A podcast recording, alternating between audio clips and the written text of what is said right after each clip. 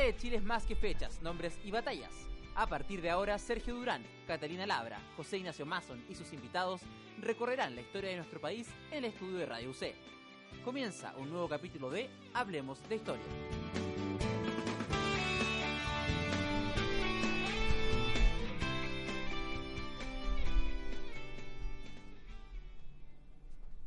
Bienvenidos a otro capítulo de Hablemos de Historia, acá Radio C, ideas que suenan bien, 660 amplitud modulada, radioc.cl, mi nombre es José Ignacio Mason, en este nuevo capítulo, un nuevo tema durante 60 minutos y en la conducción me acompaña Sergio Durán. ¿Cómo estás Sergio? Hola, muy bien.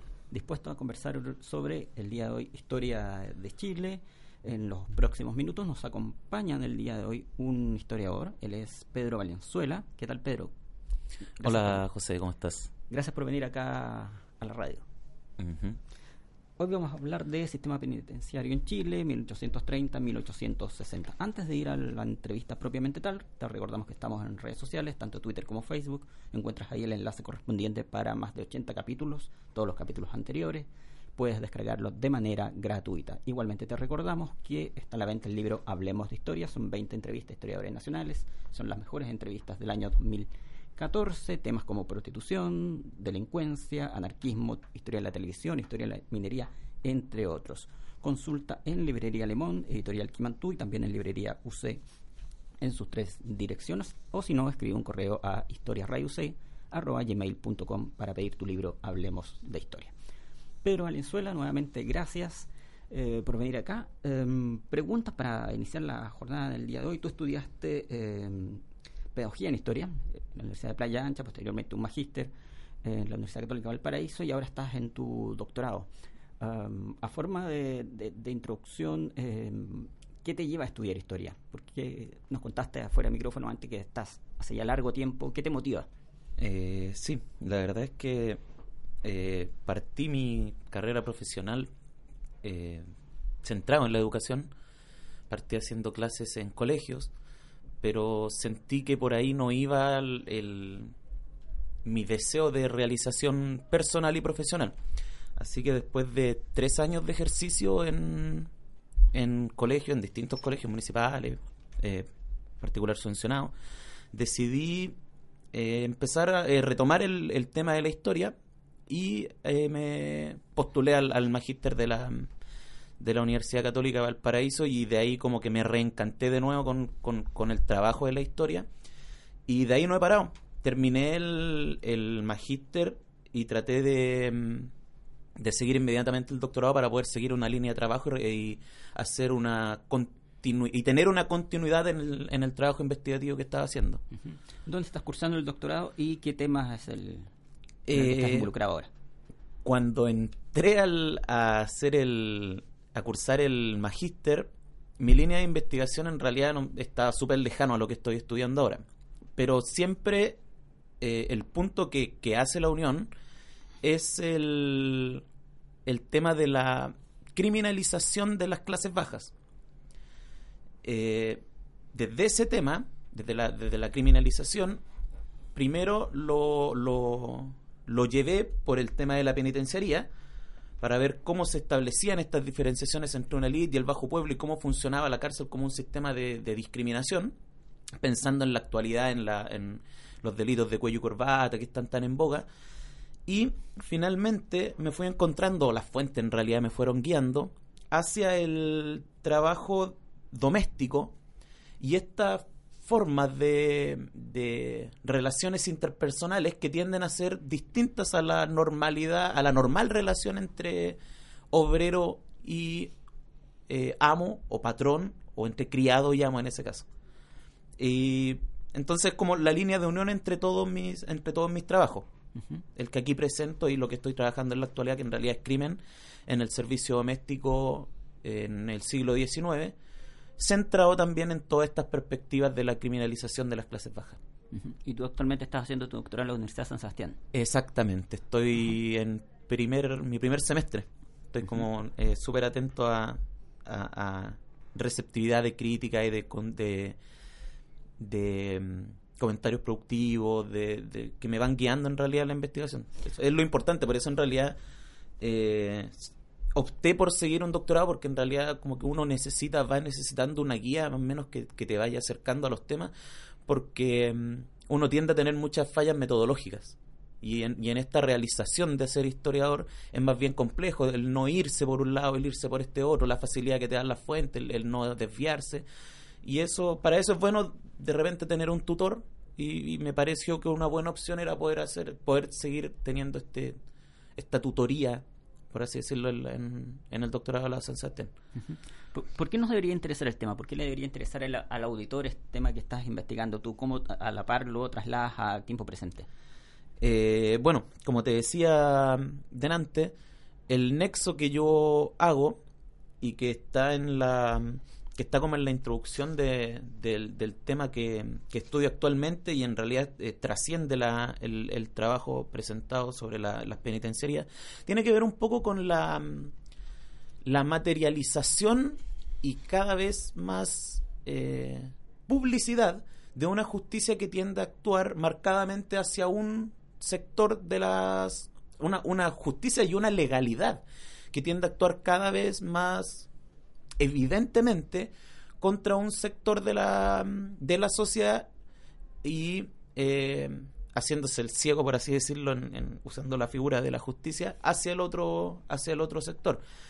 Eh, lo comento de nuevo, claro, están súper en boga esta la, la última legislación del control preventivo, donde mm, el 80%, por dar un dato, era mm, eh, de los eh, controles de identidad tendrían a ser a jóvenes morenos de, de, comunas más bien con riesgo social que las que se hacían en comunas como Las Condes o Vitacura. Entonces, partiendo de, ese tema eh, y pensando en una larga duración de la elaboración de la justicia chilena y de la, de la, de la justicia y de la legislación, eh, abarqué este problema centrado partiendo en la conformación del propio Estado Nacional en 1830 y pretendo, con, todos los estudios que estoy realizando ahora, con los otros proyectos, poder hacer una continuidad más o menos hasta, hasta principios del siglo XX, hasta 1900 aproximadamente.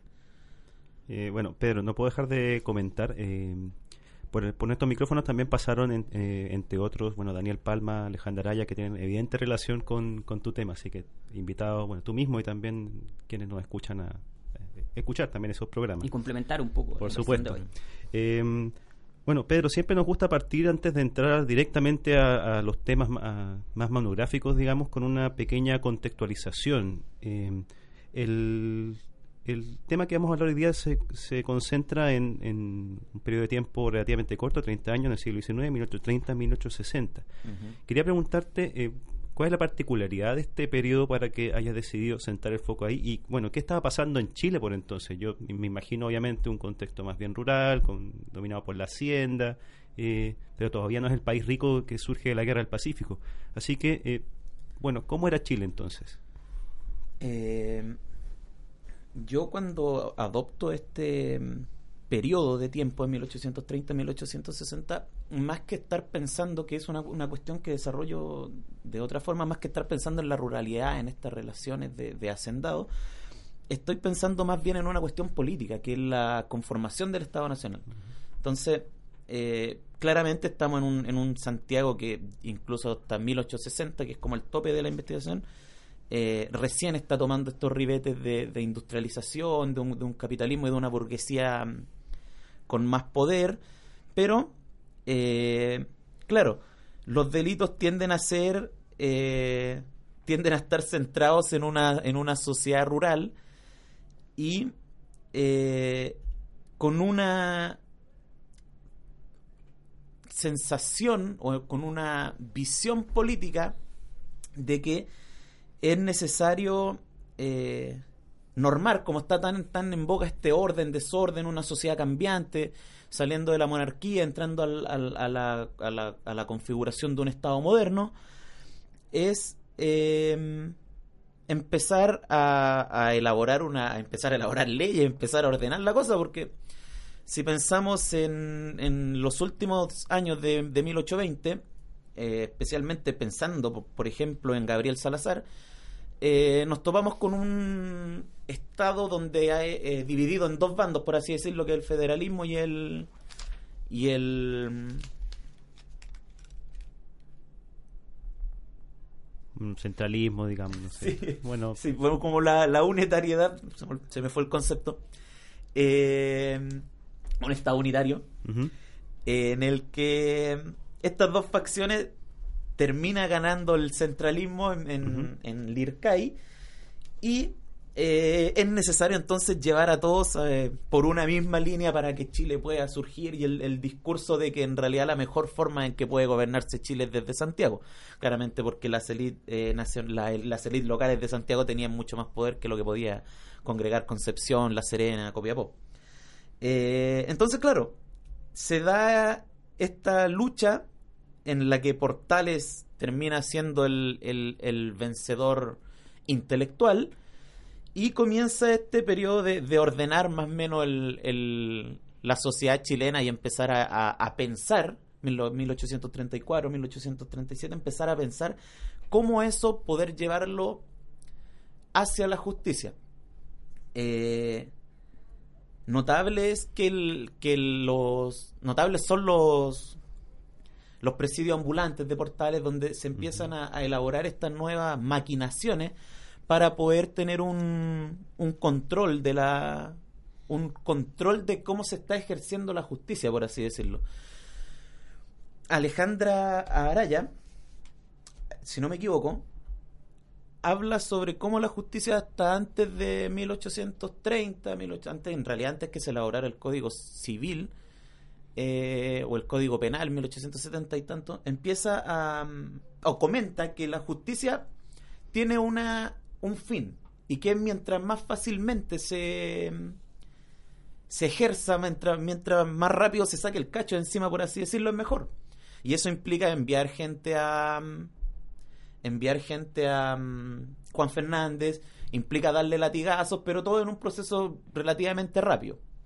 Durante este periodo, eh, la justicia tiene un vuelco y tiende a, llevar todos estos procesos, se están creando las cortes, las cortes de justicia, entonces el, proceso de, de judicialización de los casos empieza a hacerse más complejo, pensando también en la complejización del Estado moderno, como figura nueva de Chile. ¿Y qué tan asentado está este Estado, por lo menos en este periodo? Porque, bueno, la, la imagen que uno recuerda de, de cierta historiografía es de, de, bueno, muy marcada por la impronta de portales, pero una cosa es la, la intención, la impronta, y otra es que este Estado efectivamente tenga una un peso y una existencia real. Eh, claro, es como el, el, el debate que, que siempre se da entre los historiadores cuando uno empieza a trabajar historia de Chile. A veces uno, no, no, estoy haciendo, estoy trabajando sistema penitenciario en, en el siglo XIX. Ya, pero ¿dónde? Ah, no, en Santiago. Ya, pero tú sabéis claramente que la- las condiciones en Santiago son diferentes a, a Valparaíso. En realidad uno cabe por una cuestión, me imagino que ya de mentalidad del Chile unitario, de repente uno piensa a Santiago y como que lo plantea que la realidad fuera igual a todo Chile, en realidad son sumamente distintas. Y en ese, en el sentido que tú me preguntas en, en qué está Chile, claramente es un estado en expansión, que está tratando de llegar a, a todos los lugares posibles, pero en una dimensión que a veces ni siquiera alcanza la propia ruralidad de Santiago, que pareciera funcionar mucho más en las élites políticas discutiendo un proyecto nacional que en una realidad que pudiera eh, eh, hacerse concreta como ya eh, viene a, a, a- a hacerse factible cuando el proyecto de educación, por ejemplo, toma peso en 1870, 1860, donde empiezan los, los proyectos de fomento de la de la de la alfabetización.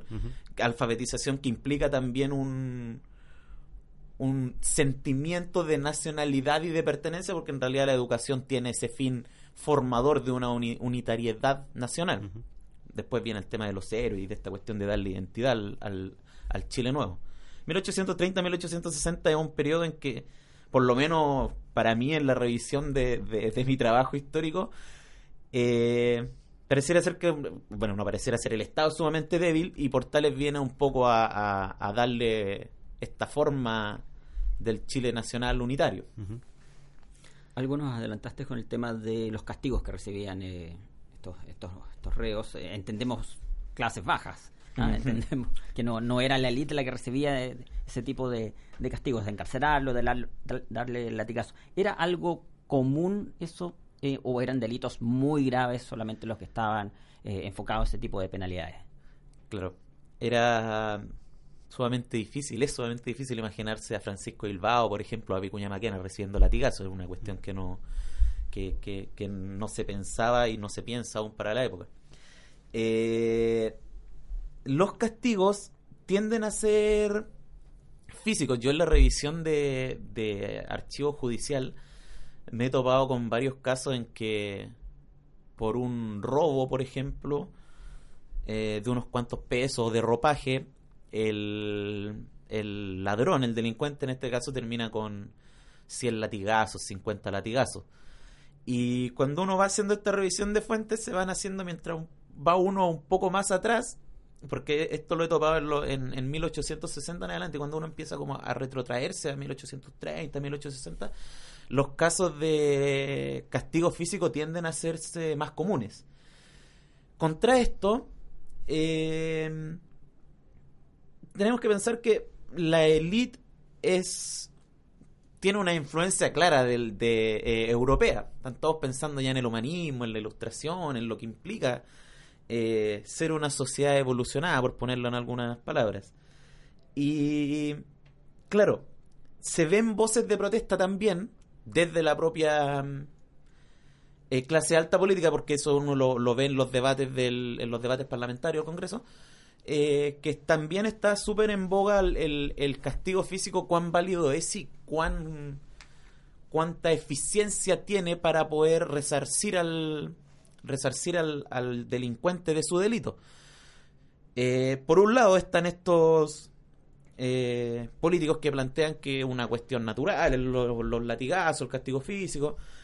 Y por otro lado, que es donde parten los los em, los carros móviles, de los presidios móviles, em, está la otra idea, est- esta idea bien Foucaultiana del, o ventiana en realidad, que, Foucault toma después, muy ventiana, del panoptismo, de la humillación, de, de, de que ya no te agarro a latigazos, pero te muestro frente al pueblo y que la gente vea lo que te pasa. Entonces, estas son cuestiones que se están viendo en Europa, que, que van, que ya, incluso eso ya va un poco en retroceso, pero en Chile llegan esta idea un poco atrasada y se va cambiando ya la idea del latigazo por una humillación pública, por así decirlo.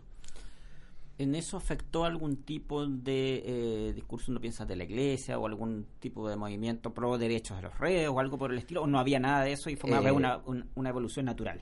¿O habían sí grupos organizados levemente, que sea, Mm. eh, preocupados de que los reos tuviesen otro tipo de condena y no latigazos, por ejemplo? No, no, no, no hay un, un grupo específico. Si uno piensa eh, de- dentro de la revisión historiográfica, eh, la élite es una sola. La clase alta política es una sola. Conservadores y liberales tienden a tener una sola línea de pensamiento y varían en, ciertas cuestiones que, que incluso ellos mismos se dan cuenta.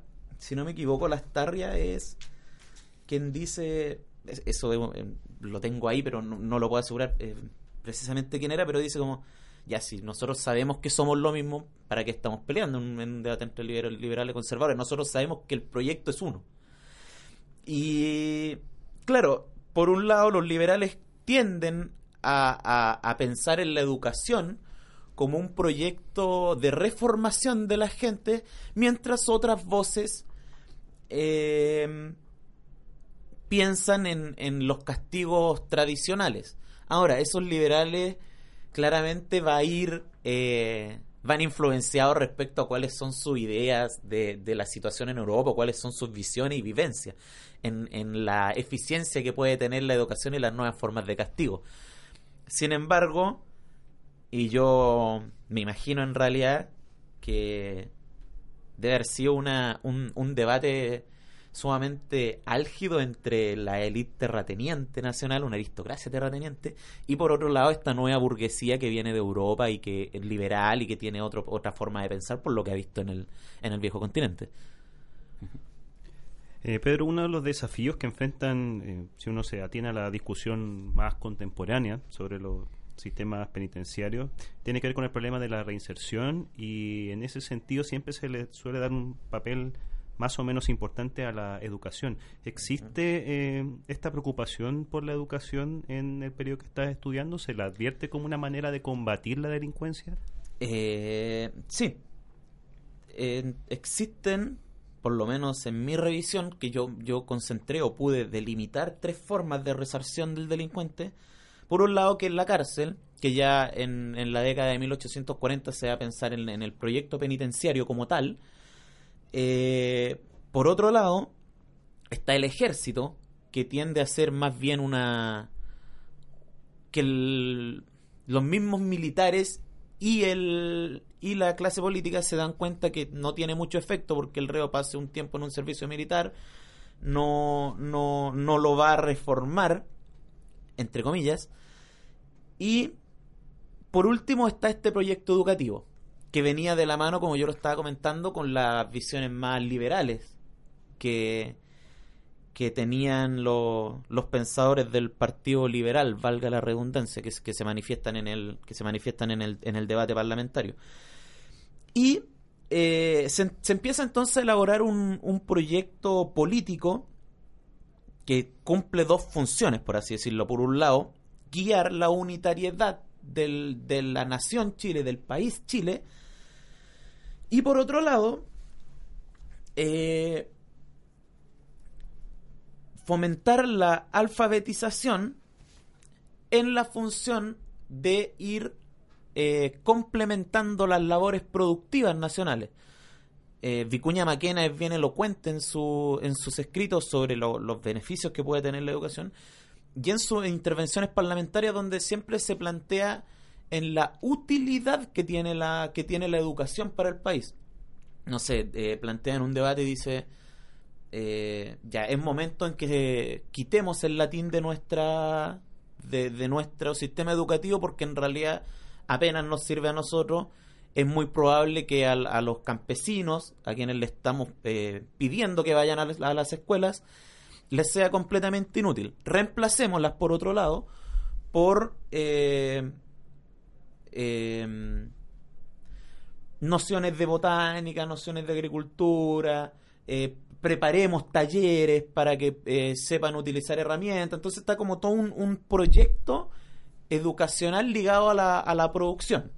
A la vez que esta formación eh, productiva, sumada a una formación de Estado nacional, y de alfabetización es como el marco completo de lo que podríamos llamar un, un, proyecto de nacionalización, por así decirlo, y capitalización de las clases bajas. O sea, nosotros planteamos este proyecto y este proyecto es lo que nosotros eh, vamos a buscar potenciar eh, en la formación educativa de los jóvenes, guiada hacia la labor productiva, que es lo que más necesita el país en este momento.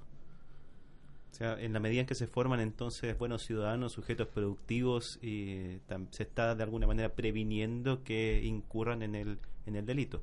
Claramente, la, la, la idea siempre es formar un ciudadano ilustrado, en oposición al salvaje, en oposición a este vagabundo, en, o- en oposición al, al pobre que vive fuera de los lindes de la ciudad. Entonces siempre es como poder diferenciar y, y poder atraer lo máximo posible al, de, de gente al, al proyecto ilustrado de la clase de política.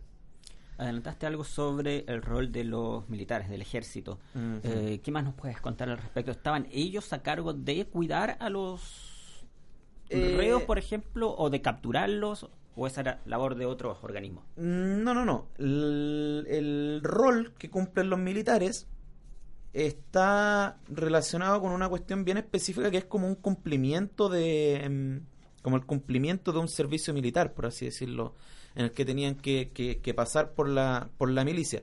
Ahora, como yo comento en el texto, eso tampoco le caía bien a la élite militar que, que, que sin tener una raigambre histórica clara en la que proyectarse, por lo menos para el Estado Nacional, no es como ahora que podemos decir, no, ya la Armada 200 años, país tiene 20 años recién y las milicias, aunque podían existir, no estaban ligadas a un proyecto país.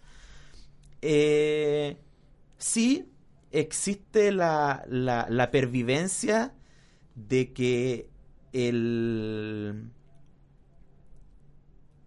el militar está pensando en su rol cumplido en las batallas de independencia.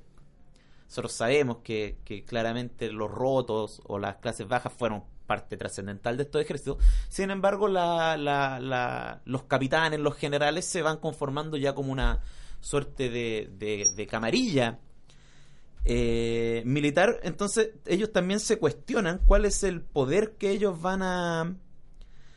cuál es el poder que ellos pueden eh, mantener para poder sostener la milicia eh, en una línea social, por así decirlo. Eh, se preocupan de que mm, no, no, ah, de que no, de que las clases bajas no se integren al ejército, porque el ejército tiene que mantener un rol eh, no tiene que cumplir un rol, tiene que diferenciarse de las clases. No puede ser que el ejército entre los delincuentes porque nosotros no somos delincuentes, sino que nosotros estamos a cargo de proteger la ley. Ese es como el lema que, que, plantea el ejército. Eh, este es un debate que más bien se, se alarga en el tiempo. Cuando uno lo empieza a ver, se encuentra con estas discusiones tanto en 1830, 35, hasta 1850, más o menos, creo que fue el último el último debate o el último comentario que, que encontré de, de mm, eh, mandos mayores del ejército protestando contra la medida de, de que se iban a incluir delincuentes. Ahora, distinto en la, en la, la noción que tenía Portales, quien reclama incluso de que cómo no va a haber delincuente en este país para poder mandarle y poder eh, agrandar el ejército. Entonces están estas dos posturas y claramente eh, termina ganando de alguna forma la, la visión de Portales porque si nos proyectamos hacia el hacia mm, la guerra de contra Perú y Bolivia, después contra la mm, después la guerra del Pacífico siempre están las clases bajas metidas en la en la en las milicias y combatiendo por Chile. Entonces, claro, la idea la idea de Portales para mí es la que trasciende de que ya en realidad da lo mismo lo que diga la élite eh, militar, la, lo, los mandos mayores militares, sino que es más importante el bienestar del país, entre comillas, eh, en, en, en, momentos de necesidad, momentos que, está muy álgido la cuestión bélica. Ajá. Estás escuchando Radio C, ideas que suenan bien, 660 amplitud modular, radioc.cl, otro capítulo de Hablemos de Historia. Nos vamos a una pausa, estamos hoy conversando con Pedro Valenzuela, es profesor de Historia y Geografía y está cursando su magíster, su doctorado, perdón, en Historia. Un corte y volvemos de inmediato acá en Radio C, en Hablemos de Historia.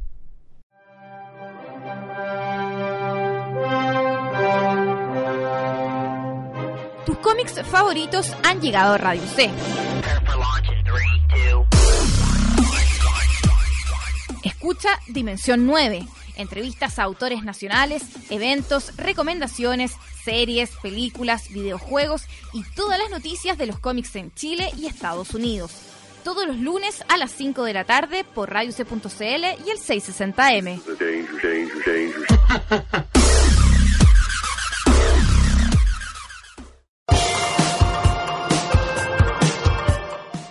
Radio C tiene preparada una selección musical diferente todos los días. La carta de canciones que más se ajusta a tu estilo la encuentras en Estudio 660, de lunes a viernes de 11 y media a 12 del día. Radio C.cl y el 660 AM. Ideas que suenan bien.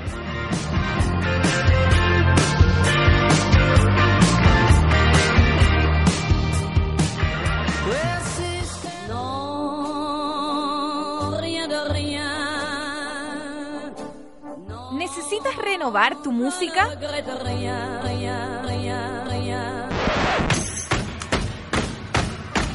Escucha modo aleatorio, Música nueva todas las semanas.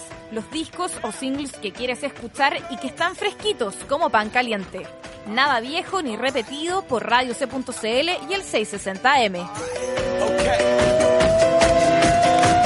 Return to the Mac. Get up what it is, what it does, what it is, what it isn't. Looking for a better way to get up out of bed instead of getting on the internet and checking a new hit.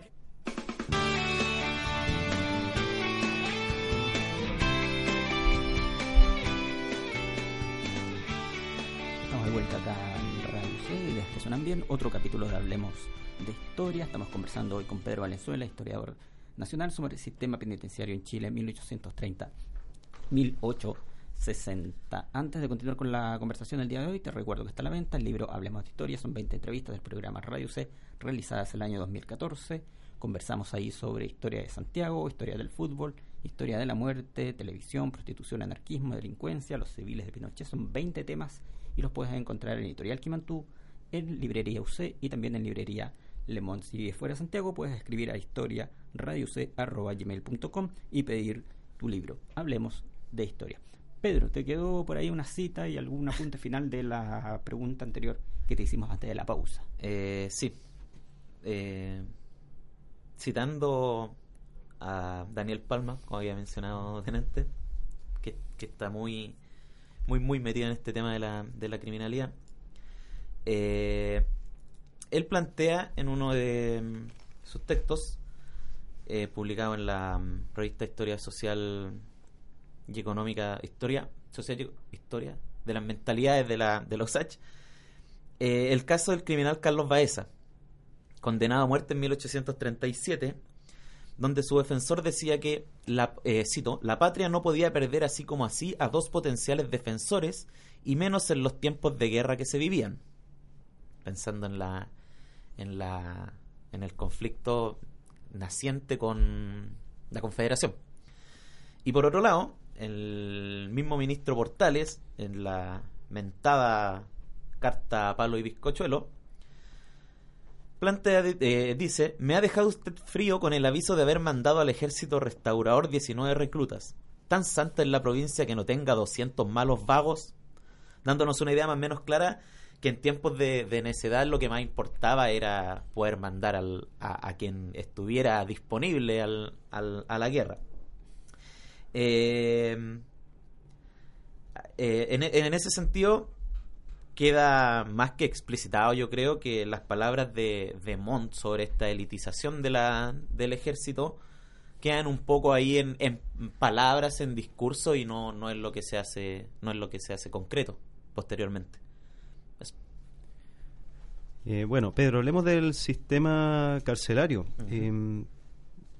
¿Quién lo dirige? ¿Está, ¿Existe una institución equivalente a lo que hoy día es Gendarmería de Chile? ¿Había alguna diferenciación entre las funciones de mantención del orden público y la custodia de los reos? Eh, ¿Cuál era su presencia en el país? ¿O estamos hablando solo de Santiago? Eh, bueno, describe este sistema. Eh, ¿Cómo era? A ver, el, proyecto de penitenciaría se empieza a, a discutir, a pensar en 1843, 43-44. La penitenciaría se concreta como tal, con reos adentro y completamente terminada, en la década de 1860. Entonces estamos pensando que hay más o menos 20 años en los que la penitenciaría está en construcción, en la que mandan reos eh, a, piso de cemento y, duérmete ahí, le tiran unas frazadas, unas mantas y, sálvate como puedas. Entonces, eh, cuando se, establece el rol penitenciario del proyecto que cumplía la penitenciaría, en la penitenciaría de reforma de talleres, en realidad eh, en la práctica es en 1870. los primeros registros penitenciarios de una gendarmería que no es gendarmería parten en 1850 y algo, si no me falla el cálculo. Entonces, durante estos 20 años están prácticamente la, las policías de orden y seguridad son los son los que están a cargo de estos de estos reos. No existe una institución eh, penitenciaria como es gendarmería en estos momentos. Después de esa época ya es eh, posible encontrar documentos o fuentes que te vayan un poco guiando. Yo por lo menos en la en el trabajo investigativo para este proyecto eh, la mayoría de los datos venían a ser de, de otras fuentes. De hecho, las estadísticas penitenciarias me las he topado en 1860 en el Ministerio de Justicia, pero más atrás de eso no, no existen registros como claros de entradas, salidas, eh, permanencia, ni una estadística real del, del sistema penitenciario. El otro día del registro también habla de que estamos hablando de una institución en construcción. Exactamente. Y en construcción en Santiago, si lo pensamos para Talca, si lo pensamos para Valparaíso, si lo pensamos para Copiapó, Concepción, lo único que nos vamos a ir topando son estos calabozos y estas estas cárceles menores en las que entran, salen sujetos, pasan, en las que en las que el dinero también tiene un tiene un sentido, en, en, el, en, las que el no es una institución, por así decirlo, entro, eh, te entrego lo que pueda para poder salir, entonces no hay como un orden. Y claro, en, en Santiago en realidad este proyecto penitenciario después se plantea para, para Talca, pero eso ya es sumamente posterior, no hay una no hay un proyecto nacional penitenciario se pensado, en realidad se está pensando un poco en controlar la delincuencia. Bueno, y dada esta fuente de, eh, bueno, considerando obviamente esta, eh, estas condiciones de este proceso de, construcción de un sistema penitenciario, tal vez no existan los registros eh, más oficiales. Pero así todo tengo que preguntar, eh, ¿qué pasa con la población penal? ¿Cómo vivía esta gente? ¿Tienes ideas de cuántos eran? Mencionaste por esto del rol del dinero, el soborno, eh, a lo mejor, ya que no hay fuentes oficiales, quizá hay otro tipo de testimonios que nos puedan aportar en ese sentido. sí, en la en las en los presidios, porque no estamos hablando de, de, penitenciaría como tal, es un poco más eh, libre esta cuestión del, del tránsito de los, de los penitentes. Estamos pensando en un sistema no tan solo penitenciario en Andas, sino que también legal en Andas. El Código Civil de 1855 el Código Penal es de 1874.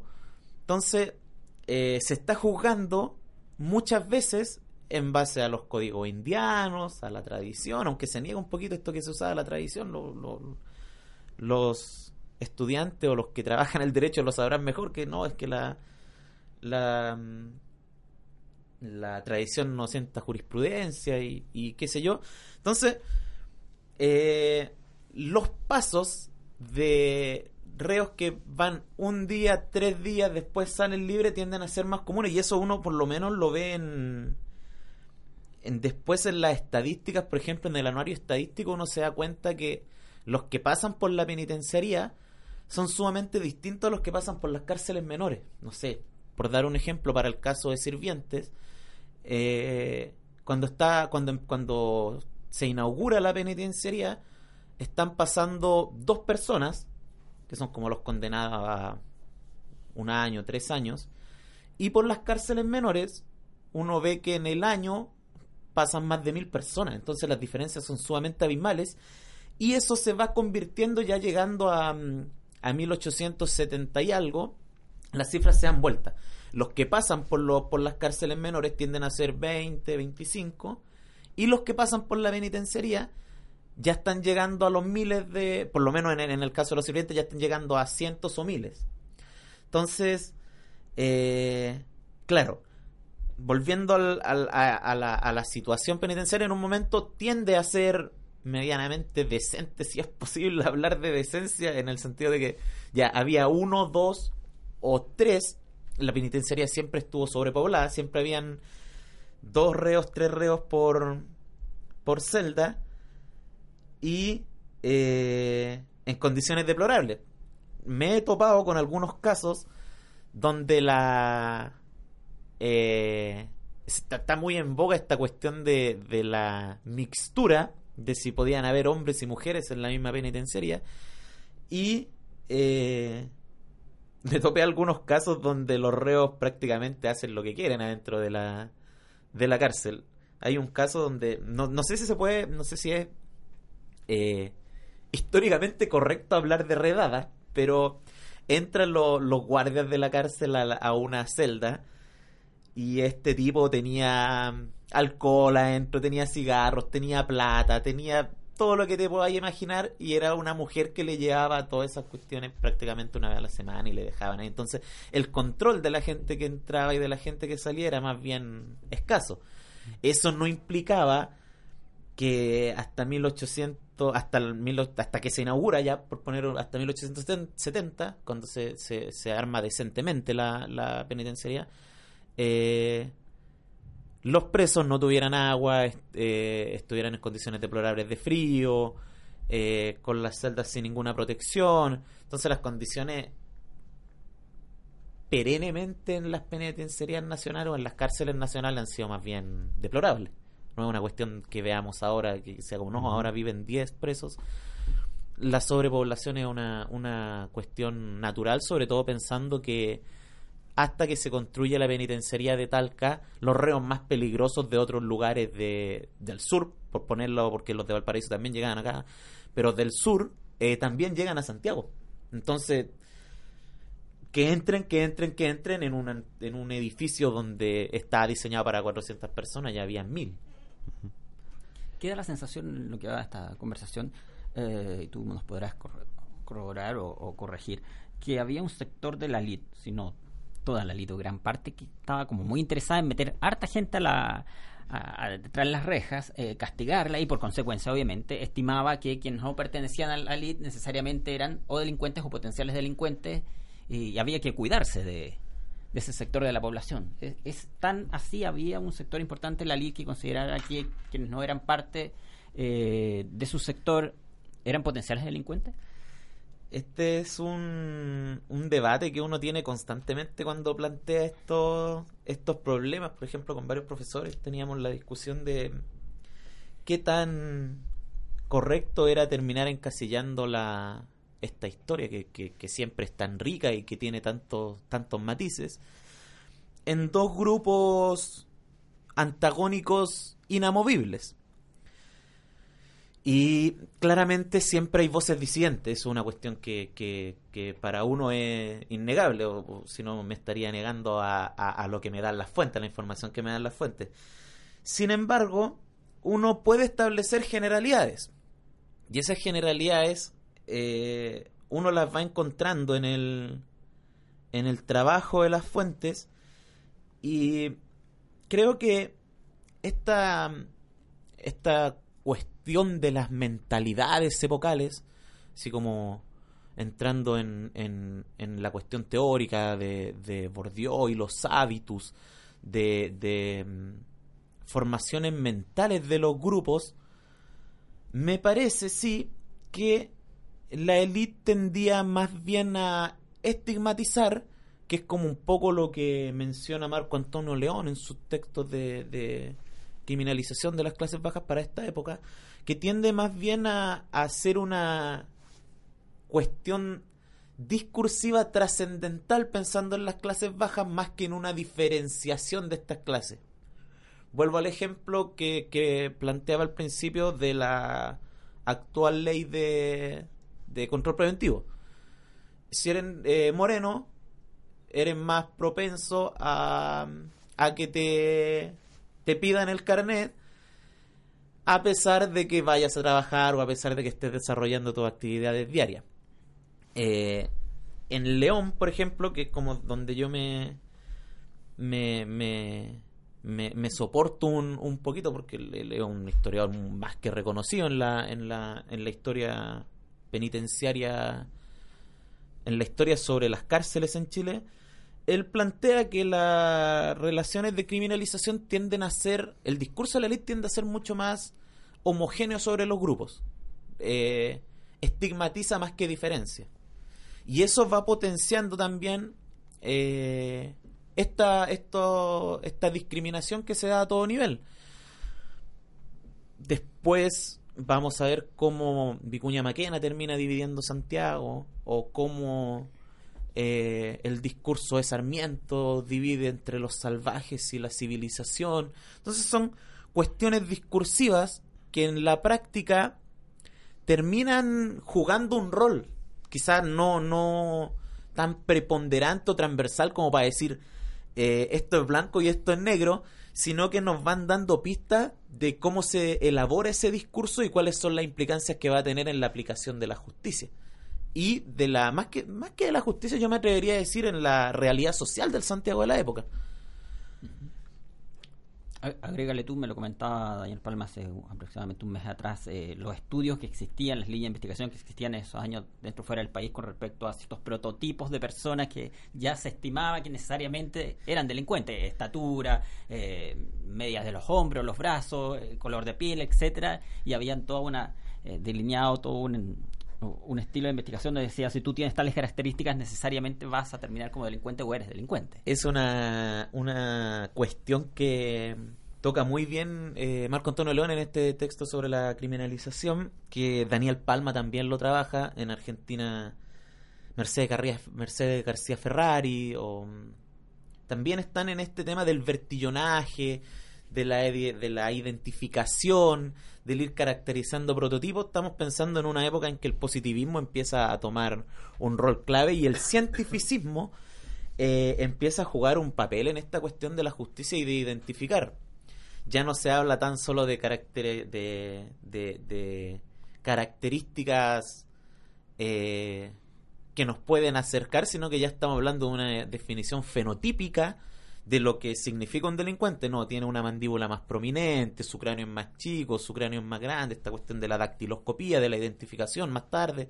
Entonces, eh, estas ideas que, que ya están eh, transmitiéndose en, en, Europa de Cesario Lombroso, por ejemplo, que van a empezar a tomar fuerza, nos están diciendo eh, prácticamente que existen dos tipos de personas, unos predestinados físicamente y por tanto biológicamente a ser delincuentes, y otro sector que son los ciudadanos decentes con los que pueden trabajar y que pueden llevarse al, al, al, trabajo. Y eso igual nos plantea también una, una contradicción dentro de estas cuestiones de qué tan reformable es un sujeto y cuál es el rol de la penitenciaría. Recordemos que la penitenciaría tiene como fin último la reforma del, de la persona. Nosotros nos entregan un delincuente y nosotros sacamos un ciudadano.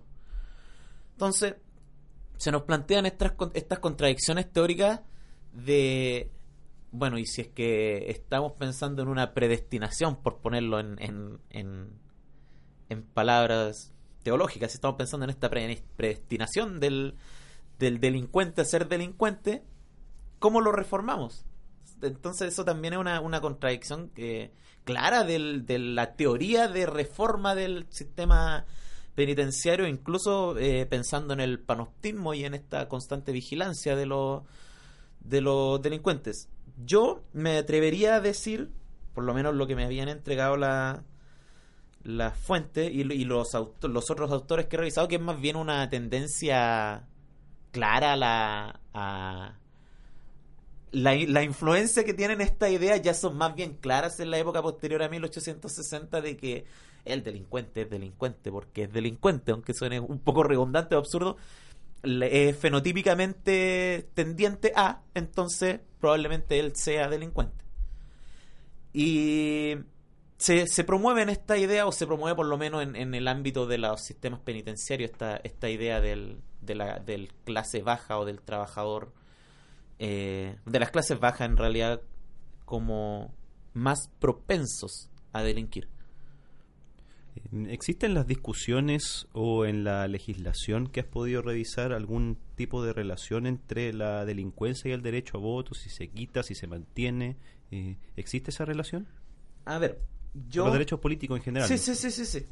En el...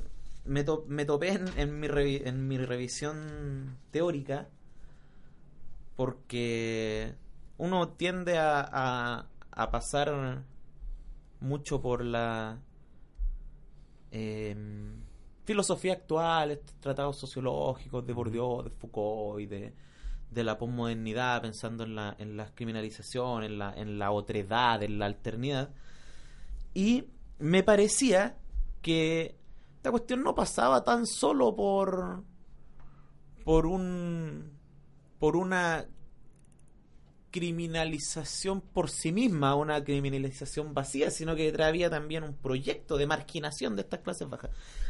Y en esa revisión me topé con eh, Marshall, quien plantea que, y aquí cito, plantea que el siglo XIX es el siglo de los derechos políticos, y en el siglo XIX es el siglo de los derechos políticos, y en esta centuria aparecen conceptos como ciudadanía y clase, ambas ligadas al modelo liberal que había triunfado con la Revolución Francesa y la norteamericana.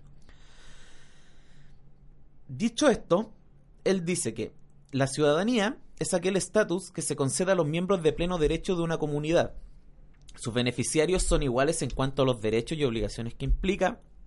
Por el contrario, la clase social es un sistema de desigualdad que, al igual que la ciudadanía, puede basarse en un cuerpo de creencias y valores. Según esta teoría, entonces, los iguales, comillas, serían solo una élite sustentada en la desigualdad de la distinción de clase. Para dejarlo más claro, Marshall plantea que el estatus no quedó eliminado del sistema social vinculado a la clase, la función y la familia, sino que fue sustituido por el estatus simple y uniforme de la ciudadanía, que proporcionó una base de igualdad sobre la que elevar una estructura de desigualdad.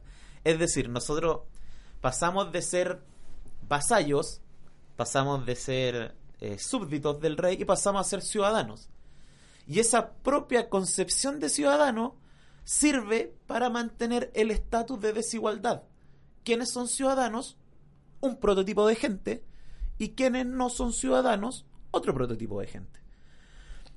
Entonces lo que yo hago en, en este trabajo es sustentar más o menos esta idea o, comprobar en base a lo que las fuentes me otorgan, cómo la ciudadanía, aparte de, ser la, discriminación obvia que, se plantea para el siglo XIX y en cualquier sociedad que en la que no existe el voto universal de que no, si es que tú tienes plata, o si es que tienes territorio, o territorio, si es que tienes alguna propiedad, puedes ser ciudadano, eh, trasciende una cuestión de proyecto que no pasa tanto por la posesión de los bienes materiales, sino que estaría fundada en la perpetuidad de la distinción de clase. El poder y el Estado lo creamos nosotros y lo manejamos nosotros.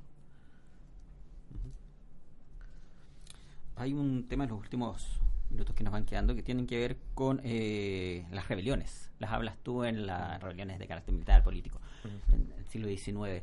Eh, eran, y aquí va la pregunta, eran o no eran juzgadas de manera distinta, teniendo en cuenta que probablemente, si no todas, esas rebeliones eran organizadas, dirigidas por algún integrante de la elite o varios integrantes de la elite. ¿Se miraba con dos varas distintas o caían igual y eran sentenciados igual que un delito común? Eh, bueno, yo creo que aquí se, se manifiesta un poco la, la cuestión que es transversal al, al trabajo, que Claro, yo, dentro de mi ignorancia, siempre había pensado que mm, las rebeliones se habían castigado naturalmente como se puede castigar una rebelión moderna, eh, llevando a, a, los enemigos políticos al paredón, fusilándolos rápidamente, eh, sin mayor cuestionamiento. Sin embargo, en la, en la revisión de archivos y en, en, mi acercamiento al tema, mi acercamiento bibliográfico, eh, noté que durante toda la época posterior a 1851 siempre ronda el debate de, mm, bueno, ¿qué es lo que vamos a hacer con la legislación de, de estos eh, sublevados de San Felipe eh, o los propios exiliados que, que, habían, que Portales se había hecho eh, cargo de echar del echar del país y se, se empiezan a, a, plantear la supresión de esta, de esta expulsión. No, ya, dejémosla entrar, no, condenémoslo a cinco años, no, ya que vuelva el próximo año. Y eso como ya en 1861 se cierra claramente eh, la discusión sobre quiénes podían volver. Vuelve... Vuelve... eh, puede, vuelve después Bilbao, que está en Perú, vuelve Vicuña Maquena, vuelven eh, Santa María, vuelven todos los que en un momento habían sido echados del país. Entonces, claro, si es que estamos condenando a los ladrones a latigazos, a cárceles, años, bueno, a la élite se le condenaba al exilio, se le mandaba o se le mandaba a Juan Fernández. Y condiciones más, condiciones menos. Eh, bueno, también hay que pensar que, que, o pensando, lo estoy pensando ahora en realidad para la, para la elite, debe haber sido una condena bastante grave perder su... Para estos actores políticos debe haber sido sumamente grave ellos perder la preponderancia que tenían en el país. Mi idea están perdiendo, el país no se está guiando hacia donde yo quiero, entonces quizá el castigo pasaba por otra, por otra forma Más bien simbólico. más bien simbólica, claro, de sacar, de, de sacarlos de la contingencia nacional. Sin embargo, las condiciones en las que ellos están eh, físicamente, por así decirlo, eh, son mucho mejores en la que podría encontrarse cualquier eh, cualquier preso común. Y como te decía, ya en 1861 se permite la, el regreso del- de gran parte de los que fueron exiliados en 1851. Y eso a mí me da la idea de que en realidad las formas de, de juzgar son más bien distintas entre un sector y otro y la, la justicia actúa distinto dependiendo de los delitos. Porque si uno lo piensa fríamente, o por lo menos en la actualidad, un delito de subversión de revolución sería juzgado claramente mucho más grave de lo que podría ser ahora. Entonces pareciera que está tan en boga esta cuestión de ya. eh, si es que llegan los liberales, nosotros los conservadores nos alzamos. Si es que llegan los conservadores, nosotros los liberales nos alzamos. Que pareciera más bien que eh, hay una protección simbólica de la ley en el que ya, mira, ¿sabéis que si es que nos vamos a alzar, mejor nos terminamos protegiendo nosotros mismos? Porque si no, cada vez que busquemos eh, llevar nuestro proyecto político por las armas, vamos a terminar todo en el paraón y nuestro, y nuestro proyecto político se va a caer. Entonces, ahí hay como una cuestión que, que hay que darle una vuelta en la propia elaboración de la ley y qué es lo que busca. Que son, si al final son ellos mismos los que están eh, haciendo esa ley. Pero muy brevemente, nos queda algo así como un minuto de programa. Libros, ensayos, documentos que tú puedas recomendar eh, a quienes estén interesados en eh, aprender más sobre este tema. Eh, trascendental me parece los trabajos de mm, Marco Antonio León sobre la mm, penitenciaría, sobre las cárceles en Chile. Marco Antonio León en, re- en realidad es quien hace el trabajo más, más exhaustivo. Son tres tomos grandotes sobre la historia de las cárceles en Chile. Eh, como bien mencionabas tú al principio, eh, Daniel Palma está bien metido en este tema del crimen. Eh, Daniel Palma, Paulo Alegría también. Estos textos fueron publicados, son artículos, lo, que yo rescaté acá, en su mayoría, son la son textos rescatados de la revista Historia Social y de las Mentalidades de la USACH. Ahí es donde más se encuentran estos dossier eh, que se acercan a la que se acercan al tema de la, de la delincuencia en el siglo XIX. Eduardo Cavieres también, por ejemplo, en su texto Aislar el cuerpo y sanar el, arm- el alma, el régimen penitenciario en Chile. Eh, ellos son como lo- lo- lo- los principales estudiosos y, y claramente ya vienen otros después que son como los los que están estudiando la justicia como tal, Víctor Franger, la María Eugenia Albornoz, que ellos se acercan un poco más a la justicia, pero estos son un poco más acercados al tema penitenciario y al tema de la, de la delincuencia como tal. Nos quedamos con esos temas. Yo recomiendo una de las entrevistas que sale en el libro Hablemos de Historia a um, Daniel Palma. Él habla sobre delincuencia en Chile en el siglo XIX. Recuerda que en este libro, que puedes adquirir en Editorial Quimantú, en Librería UC y en Librería Alemón, también a través de correo electrónico historia eh, arroba gmail.com, eh, salen otras 19 entrevistas. Pero Valenzuela, gracias por haber venido acá a Radio C. Muchas gracias por darme el espacio para hablar sobre este trabajillo. Sergio, nos encontramos en 7 días más. Sí, señor. Acá en Radio C, ideas que suenan bien. Sergio Durán, Catarina Labra, José Ignacio Mason y sus invitados hicieron un recorrido por la historia de Chile. Vuelve a escucharlos en un próximo capítulo de Hablemos de Historia, por Radio C.cl y el 660 AM.